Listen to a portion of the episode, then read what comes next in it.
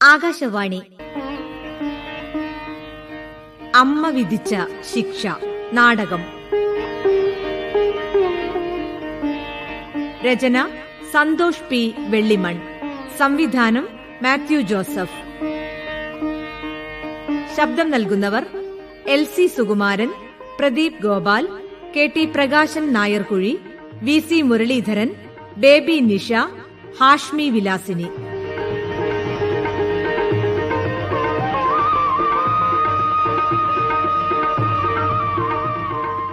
അമ്മ വിധിച്ച ശിക്ഷ.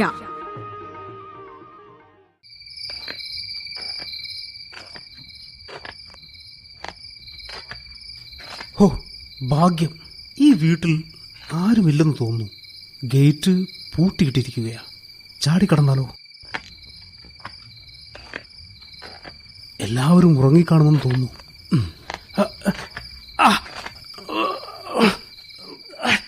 അങ്ങനെ. ഹോ എന്തൊരു ഉയരമാ. ഇതെന്താ ജയിലോ മറ്റോ ആണോ. ഇങ്ങനെ ഒരുത്തൻ ഇവിടെ ഉണ്ടായിരുന്നു. എന്തൊരു വലുതായത്. ഇതിന് വേണമല്ലോ ദിവസവും അഞ്ചു പേരുടെ ഭക്ഷണം. വലിയ കുഴപ്പമായല്ലോ. ഇനി എന്ത് ചെയ്യും? ഒരു മാർഗമുണ്ട് മോനെ നായക്കുട്ടി ദാ, ദാ, ദാ, ഇവിടെ. നാ, ബിസ്ക്കറ്റ് കഴിച്ചേ. ഓ അങ്ങനെ തൽക്കാലം തീർന്നു. ഇനി ഇനി അകത്തേക്ക്. ഏ കഥക്ക് പൂട്ടിയിട്ടില്ലല്ലോ. എല്ലാം കൊണ്ടും അനുകൂലമായ സാഹചര്യം. ഓ എന്തൊരു വലിയ വീടായത്. ഇവിടെ ആകെ താമസിക്കുന്നത് നാലോ അഞ്ചോ പേരായിരിക്കും. വീടാകട്ടെ പത്ത് പതിനഞ്ച് മുറിയും. ആഡംബരം. അല്ലാതെന്താ? ഇങ്ങനെയുള്ള വീട്ടിലല്ലാതെ പിന്നെ എവിടെയാ ഞാൻ കയറുക ആ ഇത്തരം വീടുകളിൽ മുകളിലായിരിക്കും പ്രധാന മുറി. അവിടേക്ക് പോകാം. ശല്യം. ആരെങ്കിലും കേട്ടോ എന്തോ? ഇല്ല ആരും കേട്ടിട്ടില്ല. ഇനി പതുക്കെ ഈ സ്റ്റെപ്പിലൂടെ മുകളിലേക്ക് കയറാം.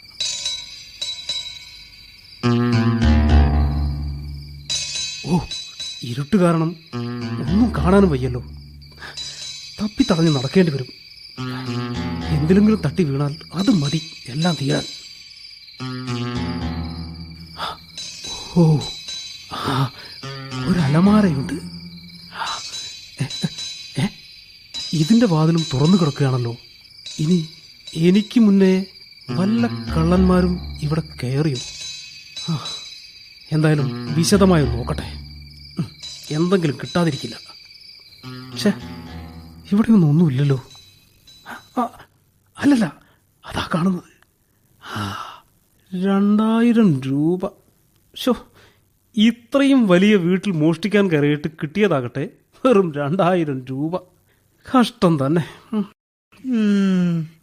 വളരെ കഷ്ടം. ആരാത്? എന്താ ശബ്ദം കേട്ടത്? എന്തേ? പ്രതീക്ഷിച്ചതൊന്നും കിട്ടിയില്ലേ? അയ്യോ പിടിക്കപ്പെട്ടോ? ഓടാൻ ശ്രമിക്കരുത്. ഞാൻ ഉറക്ക ബഹളം വെച്ച് വിളിച്ച് എന്റെ മക്കളെ ഉണർത്തു. ഇല്ലില്ല ഞാൻ ഓടില്ല. ദയവായി എന്നെ പോലീസിൽ ഏൽപ്പിക്കരുത്. നീ ആദ്യം ആ ലൈറ്റിന്റെ സ്വിച്ച് ഇട്? എവിടെ? നീ നിൽക്കുന്നതിന് വലതുവശത്താണ് സ്വിച്ച്. ഏ ഇവിടെ ഇങ്ങനെ ഒരാൾ കിടപ്പുണ്ടായിരുന്നു. സോറി ഞാനൊന്നും മോഷ്ടിച്ചിട്ടില്ല. സത്യമായിട്ടുമില്ല. ആകെ അതിൽ രണ്ടായിരം രൂപ മാത്രമേ ഉണ്ടായിരുന്നുള്ളൂ. അതാകട്ടെ ഞാൻ എടുത്തിട്ടുമില്ല. എന്നെ പോലീസിൽ ഏൽപ്പിക്കരുത്. ആദ്യം നീ അവിടെ ഇരിക്ക. ഞാനൊരു വൃദ്ധയാണെന്ന് കരുതി എന്നെ പറ്റിച്ചോടാമെന്നോ മറ്റോ വിചാരിച്ചാൽ നടക്കില്ല. ഞാൻ ഇവിടെ നിന്ന് നീട്ടി ഒന്ന് വിളിച്ചാൽ മതി. എന്റെ മക്കൾ ഉണരാൻ. അയ്യോ. പിന്നത്തെ കാര്യം അറിയാലോ. അതുകൊണ്ട് മര്യാദയ്ക്ക് അവിടെ ഇരിക്ക.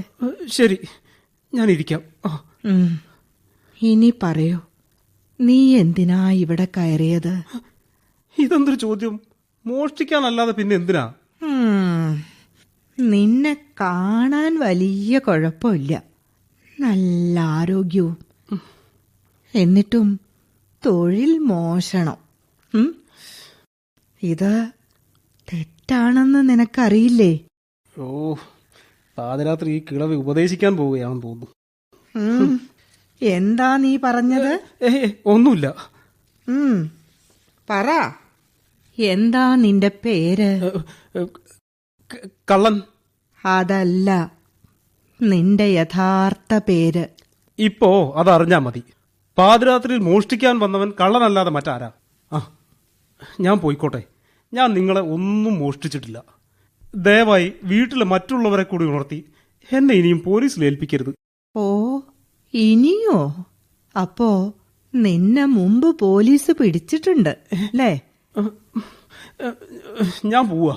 ഞാൻ എന്റെ മക്കളെ വിളിച്ചുണർത്തും. തീർച്ച. അല്പം മനുഷ്യത്വം കാണിക്കൂ. കള്ളന്മാരോടാണോ മനുഷ്യത്വം?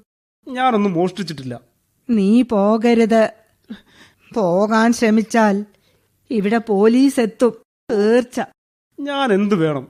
ഞാൻ പറഞ്ഞല്ലോ ഞാൻ ഇവിടുന്ന് ഒന്നും മോഷ്ടിച്ചിട്ടില്ലെന്ന്. വെറും കൈയോടെയാണ് ഞാൻ പോകുന്നത്. ആട്ടെ നീ വല്ലതും കഴിച്ചായിരുന്നോ? ഇല്ല. അല്ലല്ല കഴിച്ചു. ദേ പിന്നെയും കള്ളം. ആ കള്ളനല്ലേ? അതല്ലേ പറയൂ? എന്തായാലും നിന്നെ കണ്ടാൽ അറിയാം നീ ഇന്നത്തെ ദിവസം ഒന്നും കഴിച്ചിട്ടില്ലാന്ന് ഇതെങ്ങനെ മനസ്സിലായെന്നായിരിക്കും നീ ഇപ്പോ ചിന്തിക്കുന്നത്. ഞാൻ ഒരമ്മയാണെന്നത് തന്നെയാണ് അതിനുള്ള ഉത്തരം.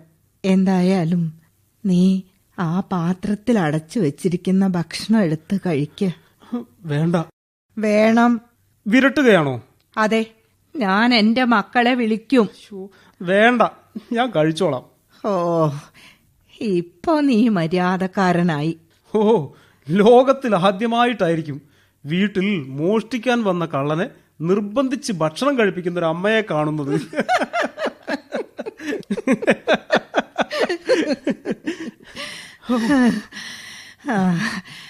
എന്നും മക്കളെ സ്നേഹത്തോടെ അന്നം ഊട്ടുന്നതായിരുന്നു ഇഷ്ടം. പക്ഷെ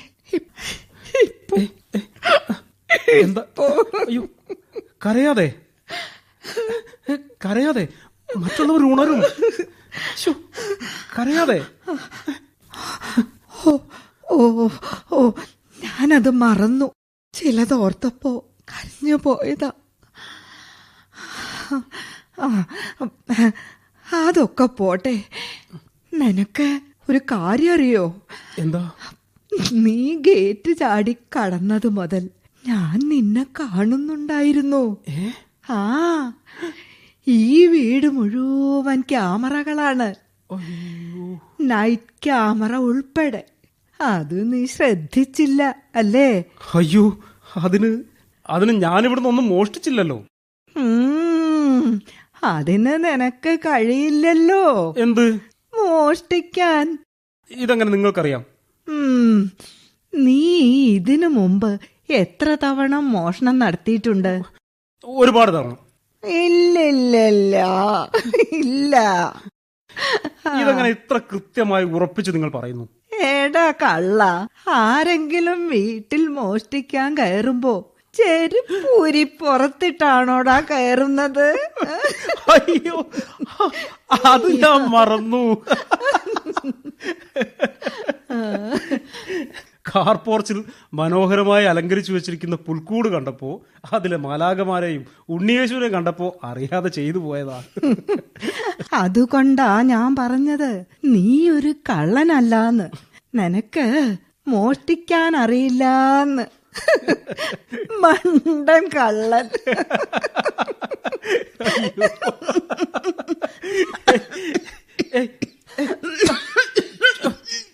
ചുമക്കാതെ. എന്തു പറ്റി?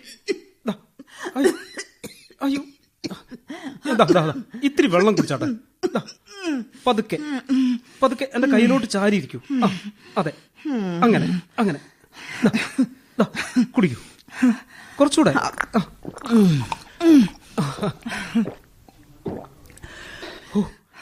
ഞാനങ്ങ് പേടിച്ചു പോയി നീ നീ എന്തിനു പേടിക്കണടാ കള്ള? നീ മോഷ്ടിക്കാൻ വന്നതല്ലേ കള്ള? എന്റെ പേര് സാമുവൽ എന്നാണ്. എപ്പോഴും എന്നെ ഇങ്ങനെ കള്ള എന്ന് വിളിക്കണ്ട. Samuel Stephen. ഓ. അല്ല നീ തന്നെയല്ലേ പറഞ്ഞത്? അങ്ങനെ വിളിച്ചാ മതിയെന്ന്. അതെ. ഇങ്ങനെ ചിരിക്കല്ലേ? ഇത് വല്ലാതെ വേദനിപ്പിക്കുന്നു. കുറ്റപ്പെടുത്തുന്നത് പോലെ തോന്നുന്നു. ശരി ശരി. എന്തായാലും രാത്രിയിൽ എനിക്കിന്ന് ഉറക്കമില്ല. എന്റെ ഉറക്കം കളഞ്ഞതിന് ശിക്ഷ നിനക്കുണ്ട്. ശിക്ഷയോ? എന്ത് ശിക്ഷ? നീ ഒരു കാര്യം ചെയ്യേ. ആ ജനലൊന്ന് തുറന്നിട്. ഓ എന്തൊരു തണുപ്പാണിത്. ചെറിയ കാറ്റുണ്ട് ഇതങ്ങ് അടയ്ക്കട്ടെ. വേണ്ട. വേണ്ട വേണ്ട. ഞാൻ ഞാൻ ഈ തണുപ്പ് കൊണ്ടിട്ട് എത്ര നാളായി? പുറത്തെ കാറ്റിനും വല്ലാത്ത കുളിർമയാണ്. മകരമാസമല്ലേ? നല്ല മഞ്ഞുണ്ടാവും. ഇവിടെ കിടന്നുകൊണ്ട് പുറത്തേക്ക് നോക്കുമ്പോ എന്ത് രസാണെന്നോ. ഈ നിലാവുള്ള രാത്രിയും നക്ഷത്രങ്ങളൊക്കെ കാണുമ്പോ ആകാശത്ത് മാലാഖമാർ മെഴുകുതിരി തെളിച്ചു നിൽക്കുന്നതായി തോന്നുന്നു. ഓ കഴിഞ്ഞ മാസം ഏകദേശം ഇതേ സമയം പുറത്ത് തെരുവിലൂടെ ക്രിസ്മസ് കരോൾ കടന്നു പോകുന്നത് ഞാൻ കേട്ടിരുന്നു.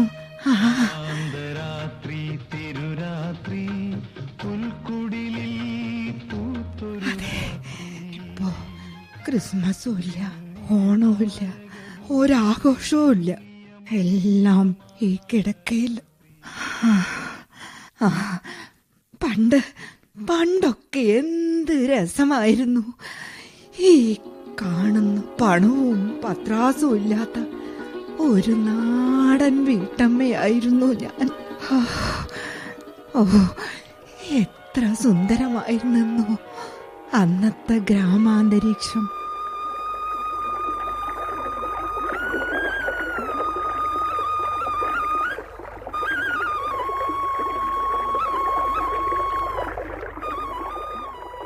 എന്റെ ചെറുപ്പത്തിലേ ഞാൻ മാലാകയായിട്ടൊക്കെ വേഷം ഇട്ടായിരുന്നു കേട്ടോ. എന്റെ വർക്കിച്ചായനുള്ളപ്പോ എപ്പോഴും പറയുമായിരുന്നു നീ എന്റെ മാലാകയാണെന്ന് പക്ഷേ ഇന്ന് അങ്ങേരെ മാലാകമാർ നേരത്തെ അങ്ങ് കൊണ്ടുപോയി.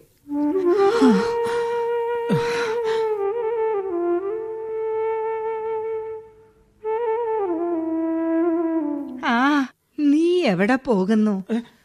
ഏ? ഇതിനിടയിൽ രക്ഷപ്പെടാൻ നോക്കുന്നോ?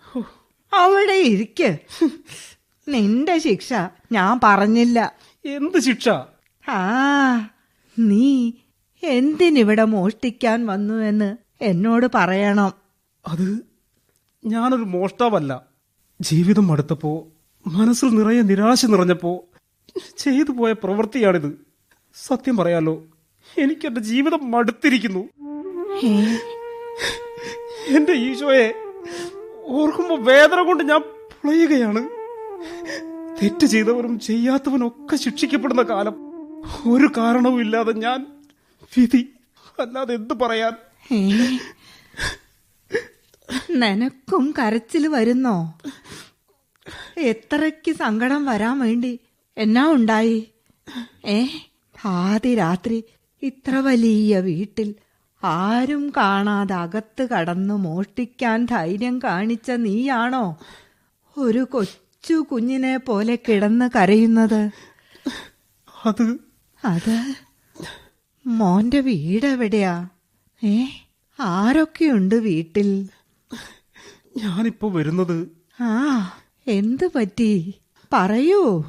എന്റെ മനസ്സിൽ അഞ്ചു വർഷം മുമ്പ് ഞാൻ കേട്ട ആ ശബ്ദമാ ഇന്നലെ പോലെ ഇപ്പോഴും മുഴങ്ങുന്നത്. എന്ത് ശബ്ദം? ആയതിനാൽ അപൂർവങ്ങളിൽ അപൂർവമായി ഈ കേസിനെ കോടതി പരിഗണിച്ചിരിക്കുന്നതിനാൽ നീചവും മനുഷ്യത്വരഹിതവും ക്രൂരവുമായ കൊലപാതകം ചെയ്ത പ്രതി യാതൊരുവിധ ദയയും അർഹിക്കുന്നില്ല എന്നും ദൃക്സാക്ഷികളുടെയും സാഹചര്യ തെളിവുകളുടെയും അടിസ്ഥാനത്തിൽ പ്രതി കുറ്റം ചെയ്തതായി കോടതിക്ക് ബോധ്യം വന്നിരിക്കുന്നതിനാലും പ്രതിയെ ജീവപര്യന്തം തടവ് ശിക്ഷയ്ക്ക് വിധിച്ച് ഈ കോടതി ഉത്തരവാകുന്നു.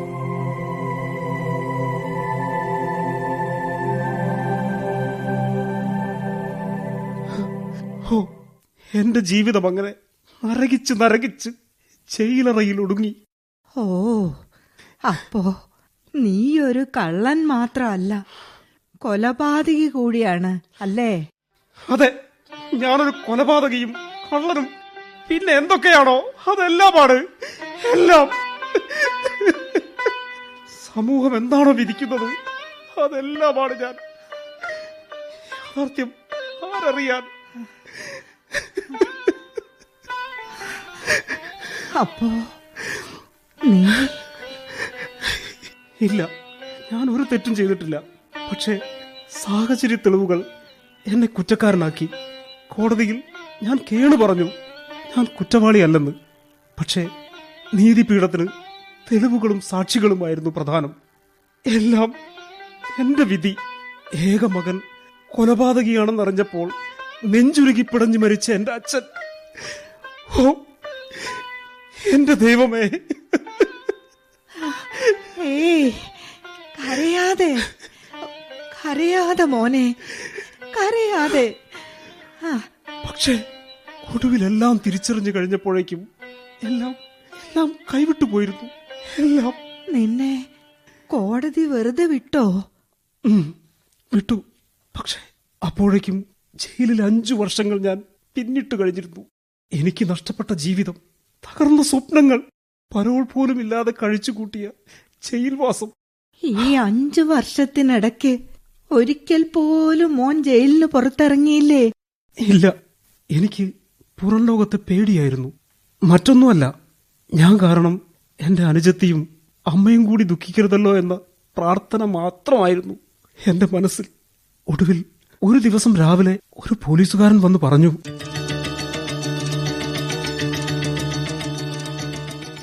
എടോ എഴുന്നേൽക്ക്. എഴുന്നേൽക്കാൻ. നിനക്ക് വീട്ടിൽ പോകാം. എനിക്ക് പോകണ്ട സാറേ. എടാ പോയിട്ട് വരാനല്ല നിന്നെ കോടതി ജയിൽ വിമുക്തനാക്കി. നീയല്ല കൊലപാതകിയെന്ന് കോടതിക്ക് മനസ്സിലായി പോലും. യഥാർത്ഥ പ്രതിയെ പോലീസ് പിടിച്ചിട്ടുണ്ട്. അവൻ എല്ലാം സമ്മതിച്ചിട്ടുമുണ്ട്. നിന്നെ അവൻ മനഃപൂർവം കുടുക്കിയതാണ് പോലും. എന്തായാലും ഇനി നിനക്ക് പുറത്തു ജീവിക്കാം. സാർ സാർ അപ്പോ ഇത്രയും നാൾ ഞാനിവിടെ കിടന്നതോ? ഓ അതൊന്നും എനിക്കറിയില്ല. ഉം ശരി. വലിയ വർത്തമാനമൊന്നും വേണ്ട. ശരി നടക്ക്. ഉം.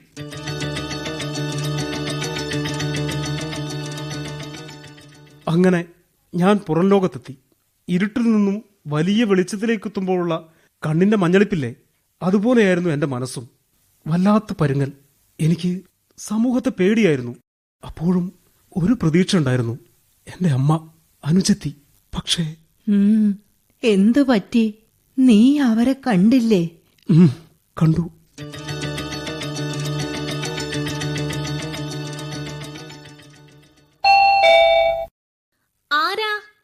മോളെ ഇത് ഞാനാ. അല്ല ഏട്ടനോ? എങ്ങനെ കണ്ടുപിടിച്ചു വീട്? കൊറേ നാളായി ഞങ്ങൾ ഇങ്ങോട്ട് മാറിയിട്ട്. ഞാൻ അറിഞ്ഞു. അതൊക്കെ പോട്ടെ. അമ്മ എവിടെ? അല്ല ഇവിടെ എന്താ വലിയ പന്തലൊക്കെ ഇട്ടിരിക്കുന്നത്? വല്ല ആഘോഷവും? അത് എന്റെ കല്യാണാ. രണ്ടു ദിവസം കഴിഞ്ഞ്. മോളെ ഞാൻ ഏട്ടൻ ക്ഷമിക്കണം. മനഃപൂർവം അറിയിക്കാതിരുന്നാണ്. ഒരു ജയിലിൽ കിടക്കുന്ന ഏട്ടനുള്ള കാര്യം എങ്ങനെയാ കല്യാണം ആലോചിക്കാൻ വരുന്നവരോട് പറയാ അമ്മ പലതവണ പറഞ്ഞതാ പറയാൻ. പക്ഷെ ഞാനാ സമ്മതിക്കാതിരുന്നേ. മോളെ പക്ഷെ സത്യം സത്യം എന്തു ആയിക്കൊള്ളട്ടെ. നാട്ടിൽ വളരെയേറെ അപമാനം സഹിച്ചിട്ടാണ്. ഒടുവിലുള്ളതെല്ലാം വിറ്റ് പെറുക്കി ആരും അറിയാതെ ഇവിടെ എത്തിയത്. ഇവിടെ മനസമാധാനത്തോടെ ജീവിക്കാൻ സമ്മതിക്കില്ലേ? ഞാനൊരു അധികപ്പറ്റാണല്ലേ ഞാൻ നിങ്ങൾക്കൊരു നാണക്കേടാണല്ലേ? ഏട്ടാ ഇക്കാലത്ത് സെന്റിമെന്റ്സിലൊന്നും കാര്യമില്ല. ഈ അനിയത്തിയെ കെട്ടിക്കാൻ ഏട്ടന്റെ കയ്യിൽ കാശുണ്ടോ? ഇല്ലല്ലോ? ആകെയുള്ളത് കുറ്റവാളി എന്ന പേരും. ഞാൻ പറഞ്ഞു വരുന്നത് വേണ്ട എനിക്ക് മനസ്സിലായി. അമ്മ ആരോടൊക്കെയോ കാശ് കടം ചോദിക്കാൻ പോയിരിക്കുക എങ്ങനെയെങ്കിലും ഈ കല്യാണം ഒന്ന് നടക്കട്ടെ ഏട്ടാ. ഞാൻ അത്രയ്ക്ക് തെറ്റുകാരനാണോ? അതെനിക്കറിയില്ല. ജയിലിൽ കിടന്ന കുറ്റവാളി എന്നല്ലാതെ മറ്റു വല്ലതും ഉണ്ടോ കയ്യിൽ? ഏട്ടാ ജീവിക്കാൻ പണം വേണം. പണമില്ലെങ്കിൽ മറ്റെന്ത് പറഞ്ഞിട്ടും കാര്യമില്ല. ദേ അമ്മ വരാറായി. വെറുതെ അമ്മ അറിയണ്ട ഏട്ടൻ വന്ന കാര്യം. നീ പറഞ്ഞു വന്നത് എനിക്ക് മനസ്സിലായി. എനിക്ക് മനസ്സിലായി. നിനക്ക് നിനക്ക് നല്ലത് വരട്ടെ. നല്ലത് മാത്രം. ഞാൻ പോവാ.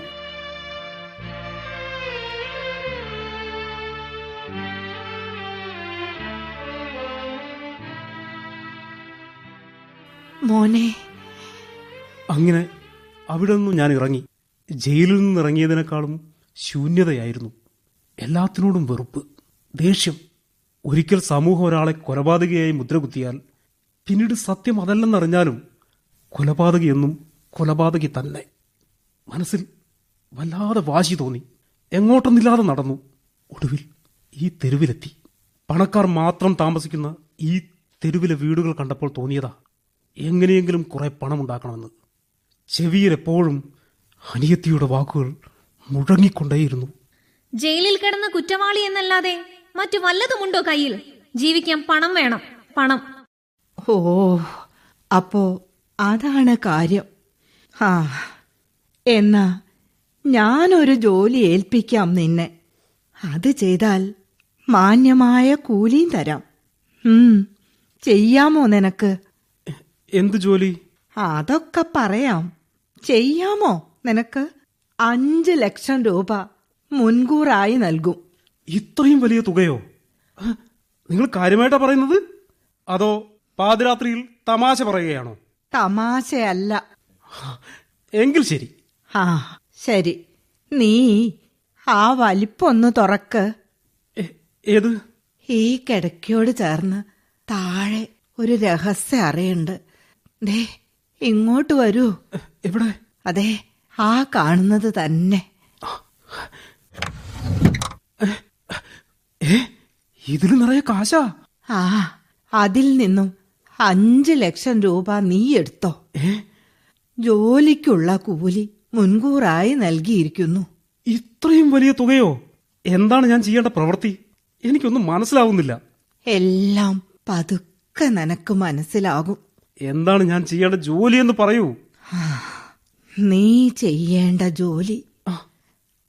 ശ്രദ്ധിച്ച് കേൾക്കണം.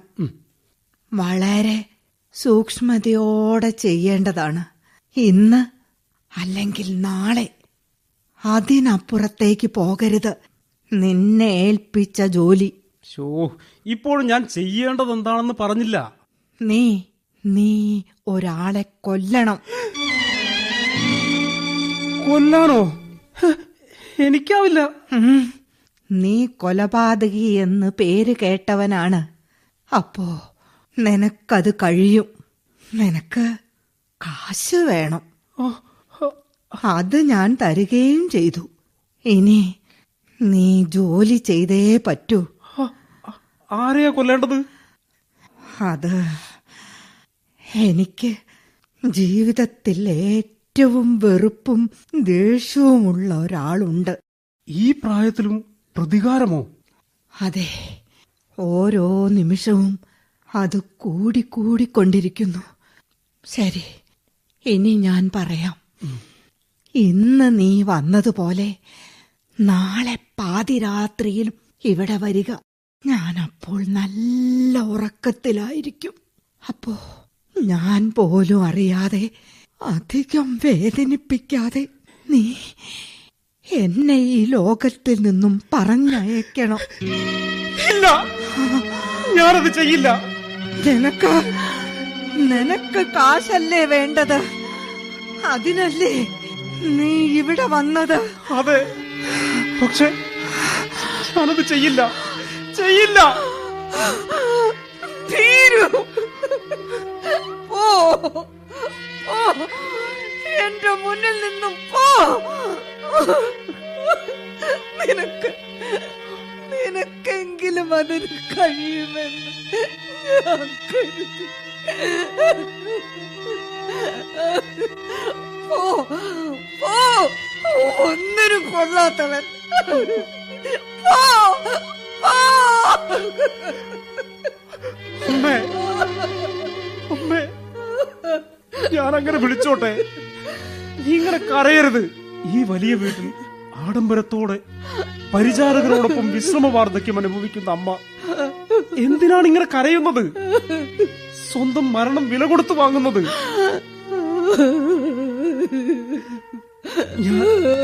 ഞാൻ പോവുക. ഞാൻ ജയിലിൽ കിടന്നവനാണ്.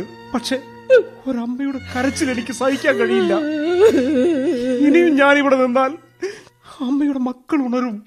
എവിടെ ഉണരാൻ? ഇല്ല. അവരുണരില്ല അതെന്താ? അതിനവർ ഇവിടെ ഉണ്ടായിട്ട് വേണ്ടേ? അപ്പോ ഇവിടെ? അതെ. ഈ ബംഗ്ലാവ് പോലത്തെ വീട്ടിൽ ഈ വൃദ്ധ തനിച്ചാണ് മോനെ. കൂട്ടിന് ഒരു വേലക്കാരിയുണ്ട്. അവൾ തൊട്ടടുത്ത റൂമിലുണ്ട്. വലിയ ഉറക്കക്കാരിയാ. അതുകൊണ്ടാ ഇതുവരെയും ഉണരാതിരുന്നത്. പിന്നെ താഴെ യജമാന ഭക്തിയുള്ളൊരു നായയും എനിക്ക് വിശ്വസിക്കാൻ കഴിയുന്നില്ല. മോൻ പറഞ്ഞില്ലേ നീ അഞ്ചു വർഷമായി ജയിലിനുള്ളിലായിരുന്നെന്ന്? അതുപോലെ ഞാനും. അതെ നമ്മൾ രണ്ടു പേരും ജീവപര്യന്തത്തിലായിരുന്നു. നിനക്ക് മോചനം കിട്ടി. എനിക്ക് മരണമാണ് മോചനം. അതാണ് ഞാൻ നിന്നോട് ആവശ്യപ്പെട്ടതും നീ നിരസിച്ചതും. എനിക്കൊന്നും മനസ്സിലാകുന്നില്ല.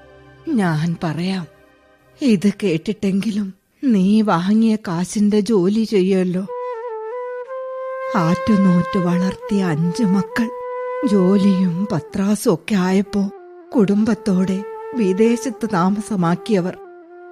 അഞ്ചു വർഷം കഴിഞ്ഞിരിക്കുന്നു അവരൊന്ന് നാട്ടിൽ വന്നിട്ട്. പക്ഷേ എല്ലാ ദിവസവും ഞങ്ങൾ തമ്മിൽ കാണാറുണ്ട് കേട്ടോ. ദേ നീ അത് കണ്ടോ? എന്റെ തൊട്ടു മുമ്പിലെ മേശമേൽ വച്ചിരിക്കുന്ന വലിയ കമ്പ്യൂട്ടർ സ്ക്രീൻ. ഞാനത് വന്നപ്പോഴേ ശ്രദ്ധിച്ചു. ഇതെന്തിനാ ഇവിടെയെന്ന്? നിനക്ക് എന്റെ മക്കളെ കാണണ്ടേ? ഞാൻ വിളിച്ചാൽ ഉണരുമെന്ന് പറഞ്ഞ എന്റെ മക്കൾ. നീ ആ കമ്പ്യൂട്ടറിന്റെ സ്വിച്ച് ഒന്നിട്ടെ. Hi mummy. എന്തു പറ്റി ഈ രാത്രിയിൽ എന്തെങ്കിലും അസ്വസ്ഥത? ഇല്ല മോനെ. നിന്നെ ഒന്ന് കാണണമെന്ന് തോന്നി. അത്രമാത്രം. ഓ സ്വീറ്റ് മമ്മി. മമ്മി ഫുഡൊക്കെ കഴിച്ചോ? ഓ. ആരോഗ്യം നോക്കണം കേട്ടോ. ഇവിടെ കുട്ടികളെല്ലാം ഗ്രാൻഡ് മമ്മിയുടെ അടുത്ത് പോകണമെന്ന് പറഞ്ഞ് വലിയ ബഹള. പക്ഷേ ലീവ് കിട്ടണ്ടേ. Sorry mummy. ഓ സാരമില്ല മോനെ. ജോലി തിരക്കല്ലേ. മാത്രമല്ല. നീ എന്നെ എന്നും കാണുന്നുണ്ടല്ലോ. എന്നാൽ ഓക്കെ മമ്മി അമേരിക്കയിൽ ഇപ്പോ പകലാ. ഞാൻ ഓഫീസിലാ തിരക്കിലാ. പിന്നെ വിളിക്കാം. ഓ. എന്തെങ്കിലും ബുദ്ധിമുട്ടുണ്ടെങ്കിൽ വിളിക്കണേ. ഓക്കെ. ശരി മോനെ. ദേ കണ്ടല്ലോ? എന്റെ മൂത്ത മകനാ. ഇനിയും കേൾക്കണോ? നീ അല്പം അങ്ങോട്ട് മാറി നിൽക്ക്. അവർ നിന്നെ കാണണ്ട. Hello mummy. ഓ എന്തൊരു പൊരുത്തുവാ നമ്മൾ തമ്മിൽ. ഇപ്പൊ ഞാനും ചേട്ടനും മക്കളും മമ്മിയുടെ അസുഖത്തെ പറ്റി പറഞ്ഞുകൊണ്ടിരിക്കുമ്പോഴാ മമ്മിയുടെ വീഡിയോ കോൾ വന്നത്. അല്ല ശരീരമൊക്കെ വല്ലാതെ ക്ഷീണിച്ചിട്ടുണ്ടല്ലോ. ഒന്നും ആവശ്യത്തിന് കഴിക്കാറില്ലേ? ആ സെർവന്റ് ഒന്നും മമ്മിയെ ശരിയായി നോക്കാറില്ലെന്ന് തോന്നുന്നു. അവളെ പറഞ്ഞു വിട്ടിട്ട് വേറൊരാളെ റെഡിയാക്കാൻ ഞാൻ ചേട്ടനോട് പറയാം. വേണ്ട മോളെ എന്റെ ആരോഗ്യകാര്യങ്ങളിൽ മൂക്ക് ഇത്ര ശ്രദ്ധയുണ്ടല്ലോ. അത് മതി. അത് പിന്നെ ഉണ്ടാകാതിരിക്കുവോ? എന്റെ മമ്മിയുടെ ആരോഗ്യം നോക്കേണ്ടത്? എന്റെ കടമയല്ലേ? മമ്മിക്ക് ക്ഷീണമോ തളർച്ചയോ ഒന്നുമില്ലല്ലോ. ഇല്ല മോളെ ഒരു കുഴപ്പവുമില്ല ആ ശരി. എന്നാ വെച്ചോട്ടെ. ആ പിന്നെ ഷുഗറും പ്രഷറും ഒക്കെ ഒന്ന് നോക്കണേ. എന്തെങ്കിലും പ്രശ്നം തോന്നിയാൽ വിളിക്കണേ. Okay mummy. Good night. കേട്ടോ അമ്മയ്ക്ക് ക്ഷീണമോ തളർച്ചയോ ഒന്നുമില്ലല്ലോന്ന്. അതിനർത്ഥം ക്ഷേമാന്വേഷണമല്ല ഇപ്പോഴെങ്ങാനും തീരുമോ എന്ന് അന്വേഷിച്ചതാ. ഇനിയും കാണണോ? മറ്റു മക്കളെ വിളിച്ചാൽ അവരും ഉടനുണരൂ. കാരണം ഈ കാണുന്ന വീടിന്റെയും വിശാലമായ ഭൂമിയുടെയും അവകാശം മരണം വരെ എന്റെ പേരിലാണല്ലോ ഉള്ളത്. അതുകൊണ്ട് മക്കൾക്ക് ജാഗ്രത കൂടും. ദൂരെ ഇരുന്ന് റിമോട്ടിലൂടെ നിയന്ത്രിക്കുന്ന ഒരു കളിപ്പാവ പോലെ എന്റെ ജന്മം. ഏതെങ്കിലും മക്കളുടെ കൂടെ അങ്ങോട്ട് പോയിക്കൂടായിരുന്നോ? അതോ? അതിന് എനിക്കിപ്പോ ആരോഗ്യമില്ലല്ലോ. തീർത്തും കിടപ്പിലുമാണല്ലോ. അവിടെ ചെന്ന അവരുടെ കുട്ടികളെ നോക്കാനും എന്നെ കൊണ്ടാവില്ല. അതവർക്കറിയാം. അതുകൊണ്ട് ഞാൻ പറയാതെ തന്നെ മറ്റുള്ളവർ കേൾക്കേ പറയും. അമ്മയ്ക്ക് നാടെന്ന് പറഞ്ഞാൽ ജീവനാണെന്ന്. എന്ത് ഈശോയെ? ഇവരെക്കാൾ ഇളയവനൊരുവനുണ്ട്. ഒരുവനുണ്ട് അവൻ അവൻ ഇവിടെ തന്നെ ഉണ്ട് ഉള്ളതും ഇല്ലാത്തതും ഒരുപോലെ തന്നെയാണ്. ചേട്ടന്മാരയച്ചു കൊടുക്കുന്ന കാശുകൊണ്ട് കുടിച്ചു കൂത്താടി നടക്കുന്ന ഒരുവൻ. വഷളായ കൂട്ടുകെട്ടിലും മദ്യത്തിനും മയക്കുമരുന്നിനും അടിമയായവൻ. കിടപ്പിലായ അമ്മയെ ഒന്ന് തിരിഞ്ഞു പോലും നോക്കാത്തവൻ. അവനും അവനും കഴിഞ്ഞ ദിവസം പോയി. എവിടേക്ക്? അറിയില്ല. ആരൊക്കെയോ രാത്രിയിൽ വീട്ടിൽ വരുന്ന ശബ്ദം കേട്ടു. കഴിഞ്ഞ ദിവസം കുറെ ആൾക്കാർ കൂടി അവനെ പിടിച്ചുകൊണ്ട് പോയെന്ന് ആ ശാന്തമ്മ പറഞ്ഞു. പോലീസുകാരായിരുന്നെന്നും അവർ പറഞ്ഞു. ഏ ആ മേശപ്പുറത്തിരിക്കുന്ന ഫോട്ടോ കണ്ടോ നീ? ആ താടി വച്ചവൻ അവനാ ഇളയവൻ. ഈ ഫോട്ടോ? നീ അറിയോ? ഇല്ല. നീ ഇല്ല. ഇനി പറയൂ മോനെ ഈ വൃദ്ധയായ അമ്മേ നിനക്കൊന്ന് കൊന്നു തന്നൂടെ? കൊന്നു തന്നൂടെ? കരയാതെ. അമ്മ കരയാതെ. ഞാൻ ഈ കണ്ണീരൊന്ന് തുടക്കട്ടെ കരയാതമ്മ. എത്ര നാളായെന്നോ ഒരു മകന്റെ സ്പർശനം എനിക്ക് ലഭിച്ചിട്ട്. അറിയോ നിനക്ക്? ഒരു സ്നേഹസ്പർശം. അമ്മേ. നീ മോനെ നീ എന്റെ മകനെ പോലെയാണ്. അല്ല എന്റെ മകൻ തന്നെയാണ്. എന്റെ സ്വന്തം മകൻ. അമ്മേ. അമ്മയുടെ കണ്ണീർ തുടയ്ക്കുന്നത് ആരാണോ അവരാണല്ലോ മക്കൾ. എന്റെ മോനെ. കരയല്ലേ? അമ്മേ ഞാൻ പോവാ. സമയം ഒരുപാടായിരിക്കുന്നു. ഞാൻ പോട്ടെ. എങ്ങോട്ട്? അത് ഇതാണ് യഥാർത്ഥ സമയം. എഴുപത്തഞ്ച് വർഷങ്ങൾക്ക് മുമ്പുള്ള ഇതേ ദിനത്തിലായിരുന്നു ഈ അമ്മ ജനിച്ചത്. പിന്നീട് എന്റെ വർക്കിച്ചായൻ എന്നെ കെട്ടിയതും ഇതേപോലെ ഒരു ജനുവരി ഇരുപത്തിയെട്ടിനായിരുന്നു. ഈ ഫോട്ടോ കണ്ടോ? കണ്ടോ നീ? ഞങ്ങളുടെ കല്യാണ ഫോട്ടോയാ. ആ ഇതെപ്പോഴും ചേർത്ത് പിടിച്ച് ഞാൻ കിടക്കാറുള്ളൂ. അപ്പോ അമ്മയുടെ പിറന്നാളാണ് അല്ലേ? തീർന്നില്ല. എന്റെ മൂത്ത മകനെ ദൈവം ഈ കൈകളിലേക്ക് തന്നതും മറ്റൊരു ജനുവരിയിലായിരുന്നു. പക്ഷേ ഇപ്പോ ഈ വൃദ്ധ തനിച്ച് ആരോരും ഇല്ലാതെ കഴിഞ്ഞ ക്രിസ്മസിനും അവർ വരുമെന്ന് പറഞ്ഞിരുന്നു. എല്ലാ ഒരുക്കങ്ങളുമായി ഞാൻ കാത്തിരുന്നു. പുൽക്കൂടും ക്രിസ്മസ് കേക്കും ഒക്കെയായി. പക്ഷെ അവർ വന്നില്ല മോനെ. എന്റെ വർക്കിച്ചായനുള്ളപ്പോ എന്തൊരാഘോഷമായിരുന്നു. ആട്ടവും പാട്ടും ഒക്കെയായി. ഓ ഓർക്കുമ്പോ തന്നെ മനസ്സിനൊരു കുളിർമ. മോനെ ഞാൻ നിന്നോടൊരു കാര്യം പറഞ്ഞ നീ അത് ചെയ്യോ? ഏ? എന്താ? പറയൂ. നീ ആ ഫ്രിഡ്ജ് ഒന്ന് തുറന്നേ. എന്നിട്ട് അതിലിരിക്കുന്ന ആ വലിയ കേക്ക് ഇങ്ങെടുക്ക്. ആ ചെല്ല. ഇതൊരു ക്രിസ്മസ് കേക്കാണല്ലോ. ആണല്ലോ എന്റെ മക്കളുടെ വരവും കാത്ത് ഞാൻ പ്രത്യേകം ഒരുക്കി വച്ചതാ. പക്ഷേ അവർ വന്നില്ല. കുഴപ്പമില്ല. നീ വന്നല്ലോ. അത് മതി. ഇനി മോൻ എന്റെ കൈ പിടിച്ചുകൊണ്ട് ആ കേക്ക് ഒന്ന് മുറിക്ക പിടിക്ക് പിടിക്ക്. പതുക്കെ പതുക്കെ. അങ്ങനെ. ശരി. ഞാൻ ഒരു കഷ്ണം അമ്മയുടെ വായിലേക്ക് വെച്ച് തരട്ടെ? ഇതാ.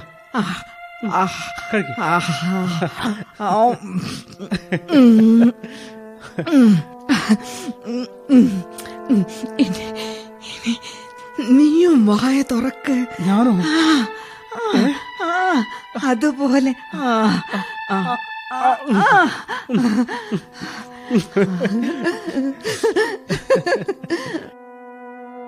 ഇനി ഇനി ഒരു കാര്യം ചോദിച്ചോട്ടെ. നീ ശരിക്കും ഈ വീട്ടിൽ മോഷ്ടിക്കാൻ തന്നെ വന്നതായിരുന്നോ? അല്ല. എനിക്കെല്ലാം മനസ്സിലായി മോനെ. നീ എന്റെ മകന്റെ ഫോട്ടോയിലേക്ക് തുടരെ തുടരെ നോക്കുന്നത് കണ്ടപ്പോഴേ എനിക്ക് തോന്നി. എന്റെ മകന് വേണ്ടിയാ നീ ജയിലിൽ കിടന്നത് അല്ലേ? അത് അമ്മേ. ആ, എല്ലാം വിധി വിധി. ജീവിതം ചിലപ്പോ അങ്ങനെയൊക്കെയാണ് മോനെ. എന്തായാലും ഈ അമ്മ സന്തോഷവതിയാണ്. എനിക്ക് മറ്റൊരു മകനെ ദൈവം തന്നിരിക്കുന്നു. നീ ഇനി ഈ വീട്ടിൽ എന്റെ മകനായി കഴിയണം. അമ്മേ. എന്റെ സ്വന്തം മകൻ. അതാവട്ടെ അതിക്രമിച്ച എന്റെ വീട്ടിൽ കയറിയതിന് ഈ അമ്മ മകന് വിധിക്കുന്ന ശിക്ഷ.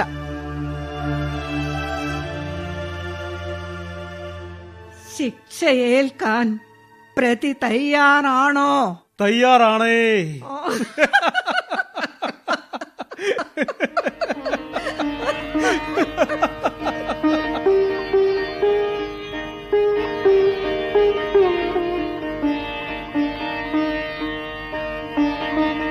അമ്മ വിധിച്ച ശിക്ഷ നാടകം സമാപിക്കുന്നു. രചന സന്തോഷ് പി വെള്ളിമൺ. കഥാപാത്രങ്ങളും ശബ്ദം നൽകിയവരും അമ്മ L C Sukumaran Samuel Pradeep Gopal പോലീസുകാരൻ കെ ടി പ്രകാശൻ നായർകുഴി മകൻ വി സി മുരളീധരൻ മകൾ ബേബി നിഷ സാമുവലിന്റെ സഹോദരി ഹാഷ്മി വിലാസിനി. സംവിധാനം മാത്യു ജോസഫ്. സഹായം പി നിഷ അവതരണം ആകാശവാണി കോഴിക്കോട് നിലയം